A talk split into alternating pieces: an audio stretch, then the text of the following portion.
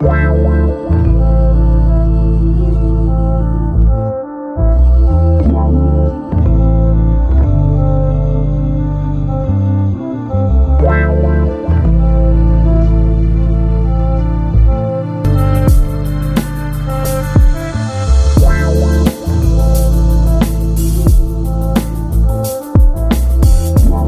Bonsoir, tout dépend à quelle heure tu écoutes ce podcast sur ta propre vérité. Ici tout simplement Alicia, ton mentor qui t'aide à te reconnecter avec ton corps par du développement personnel. J'aide les femmes hypersensibles à se reconnecter avec leur corps pour atteindre leur meilleur potentiel, c'est-à-dire ne plus détester leur corps et enfin vivre dans le corps qu'elles désirent sans manger leurs émotions. Ce sont des femmes hypersensibles qui s'oublient et ont peur de leurs émotions et préfèrent aider les autres. Leur seul moment de plaisir est de manger pour oublier ce mal-être et leur sentiment de honte de soi. Mais aujourd'hui, elles ont leur kilo qui les protégeait autrefois deviennent un point maintenant. Et elles veulent enfin vivre en harmonie avec la vision qu'elles ont d'elles-mêmes et leur corps. Ce podcast sur ta propre vérité te donne les points de réflexion pour commencer ce processus, être la meilleure version de toi-même. Aujourd'hui, on va te parler de, euh, du fait de manger ses émotions et de l'hyperphagie. Quelle est la différence entre les deux? Qu'est-ce que c'est?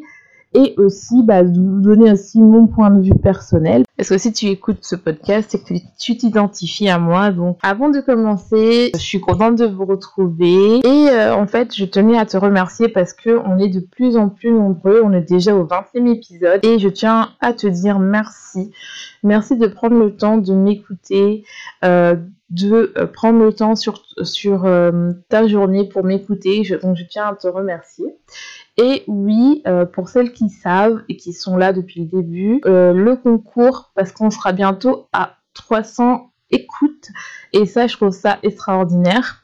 Euh, donc, pour vous remercier, je tiens à faire un jeu concours qui aura lieu cette semaine ou la semaine prochaine, tout dépend quand je termine vraiment tout ce que je, dois mettre en place. Donc voilà pour la petite intro. Et donc, si tu veux vraiment savoir, si tu veux participer au concours, n'hésite pas à me rejoindre sur mon compte Instagram qui est Be Your Own Truth, c'est-à-dire soit ta propre vérité en anglais. Aussi, si tu veux les notes de ce podcast, n'hésite pas à aller sur mon site sur truthfromreading.com où tu auras les résumés des différents podcasts qui sont là. On va commencer, donc n'hésite pas à t'installer, à prendre un petit thé ou un verre d'eau ou un chocolat chaud, en tout cas ce qui te fait plaisir, une petite plaide ou reste dans ton lit et euh, écoute bien surtout qu'on est en hiver. Donc c'est bien de se mettre dans un univers un peu cocooning, surtout dans ces temps-là qu'on a.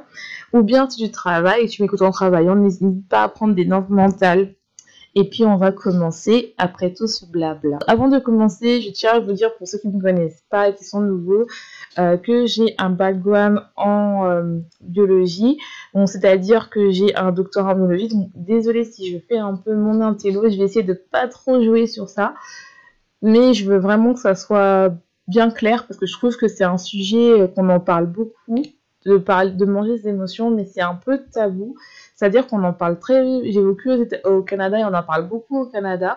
On commence à en parler ici, mais il y a un certain tabou parce qu'en fait, généralement, il y a une sorte de culpabilité pour que les personnes mangent euh, ces émotions qu'ils ont honte, alors que normalement on ne devrait pas avoir honte de ça, parce que moins on en parle et moins on va trouver des solutions. Donc je tenais vraiment à faire euh, cet épisode-là parce qu'il me tient à cœur. Alors, avant de nous parler de c'est quoi manger ses émotions, ou comme dirait ma copine qui est docteur qui n'aime pas cette répétition, c'est plutôt utiliser la nourriture. On étouffe nos émotions par l'alimentation, qui est les termes exacts euh, médicaux. Euh, je voulais te dire, bah, te poser une question et prendre le temps de le faire. Pour toi, ça sert à quoi de manger? C'est quoi la fonction première de manger? La fonction première de manger, c'est d'apporter euh, à notre corps des nutriments qu'il a besoin pour avoir un bon fonctionnement. Normalement, c'est ça la fonction de manger. La fonction de manger qui n'a pas d'émotion, c'est-à-dire qu'on est juste là pour que notre corps, bah, il a suffisamment d'énergie pour nous permettre de marcher, de respirer, de courir, enfin de faire les activités normales de notre corps pour qu'on puisse euh, bah, vivre et bien. Et donc, en fait, euh, quand on a faim, à un moment donné, notre corps a besoin de nutrition et donc on va avoir la production de gréline qui est l'hormone de la faim qui est produite par l'estomac. Et dès que l'estomac commence à se remplir lorsqu'on mange on a la production de la leptine qui est l'hormone de satiété ça c'est un comportement normal physiologique. Si tu veux en savoir plus sur ces deux hormones là n'hésite pas à aller sur mon site ou sur ma chaîne YouTube où j'explique vraiment comment ça se passe. C'était très important, surtout si tu es déréglé, euh, si par exemple tu as un problème hormonal, c'est-à-dire qui t'empêche vraiment de connaître tes sensations de faim et de satiété. Et, en fait, ce qui se passe, c'est qu'il y a certains aliments euh, qui sont là, qui nous procurent du plaisir et heureusement.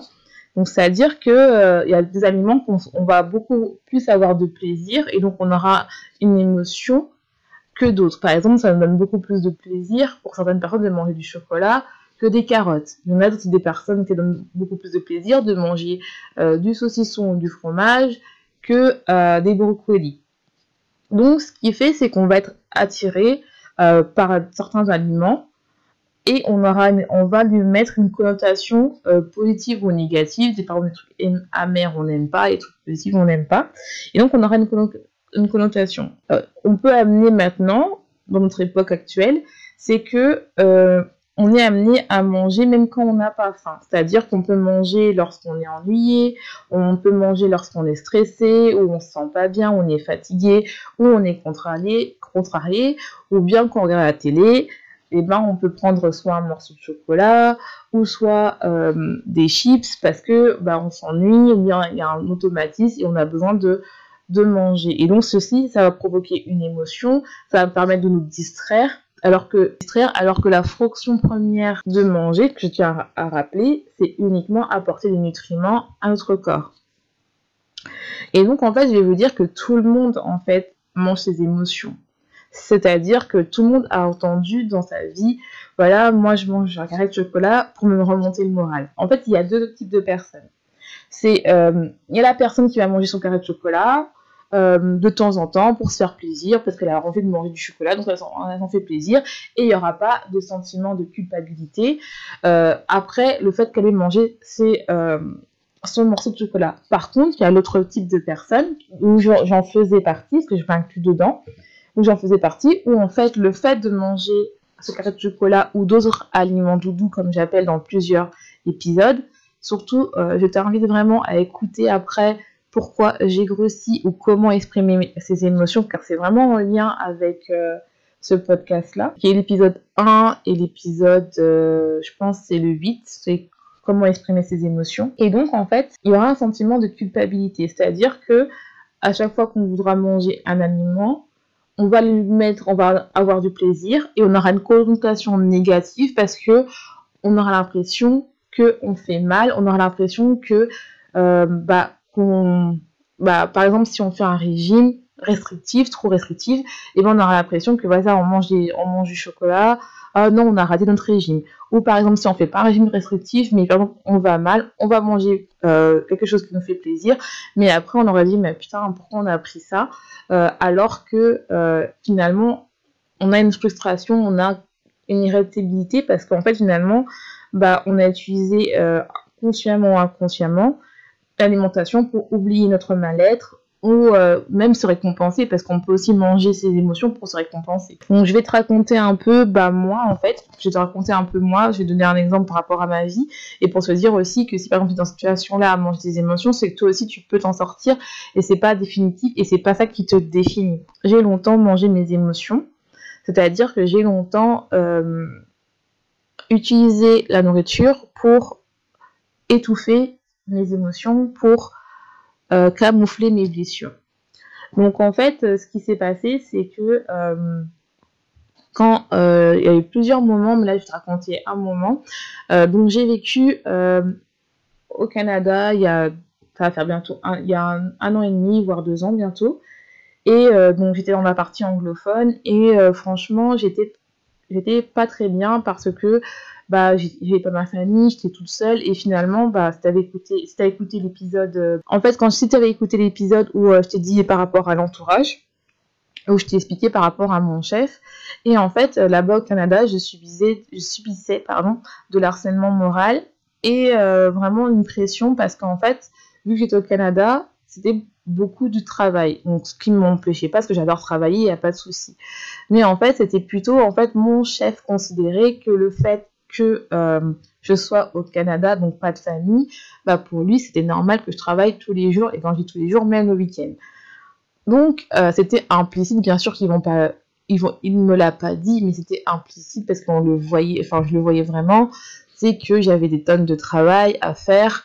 Euh, surtout qu'il y avait toujours une carotte, c'est-à-dire si tu travailles plus, je vais te garder. Si tu travailles plus, tu auras plus de papier parce que si vous savez pas, mais généralement les scientifiques sont jugés par le nombre d'articles qu'ils ont publiés.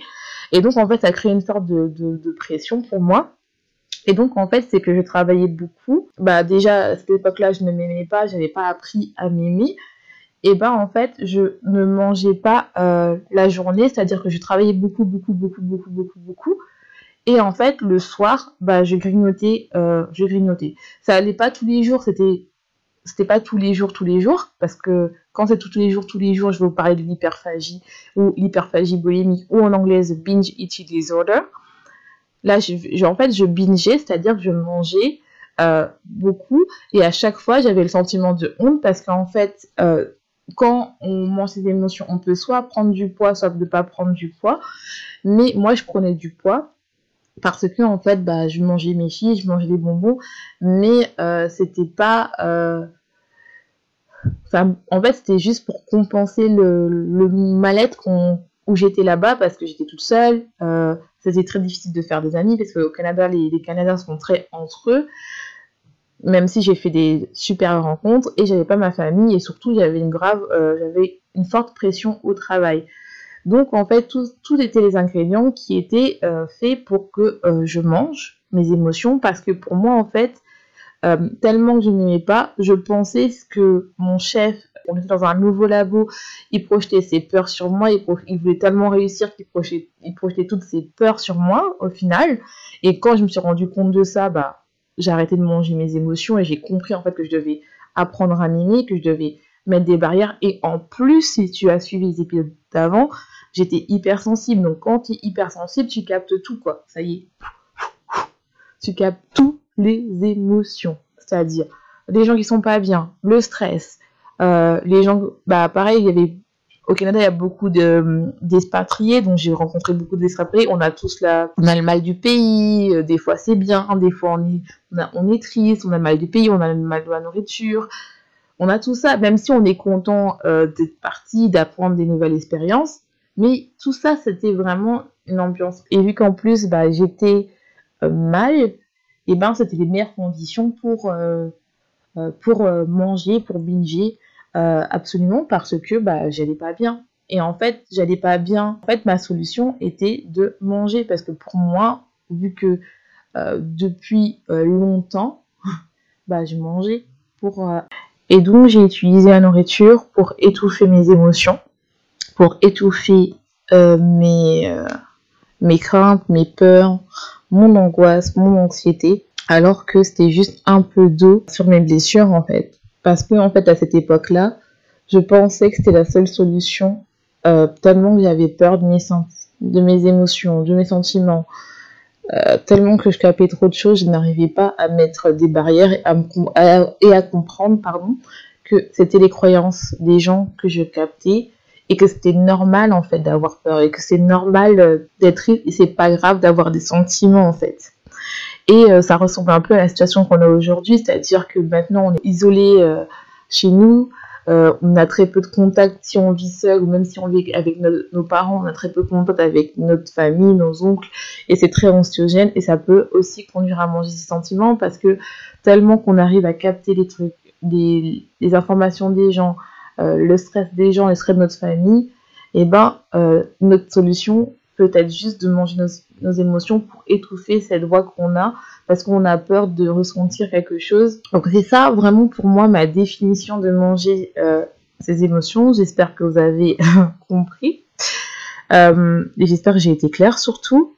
Donc avant de passer à l'autre, j'aimerais te dire que si tu veux un petit guide qui t'aide à commencer à changer tes habitudes alimentaires, à apprendre à vraiment apprendre à t'écouter, qui est gratuit et qui est juste à télécharger, donc je t'invite à aller sur mon site pour le prendre.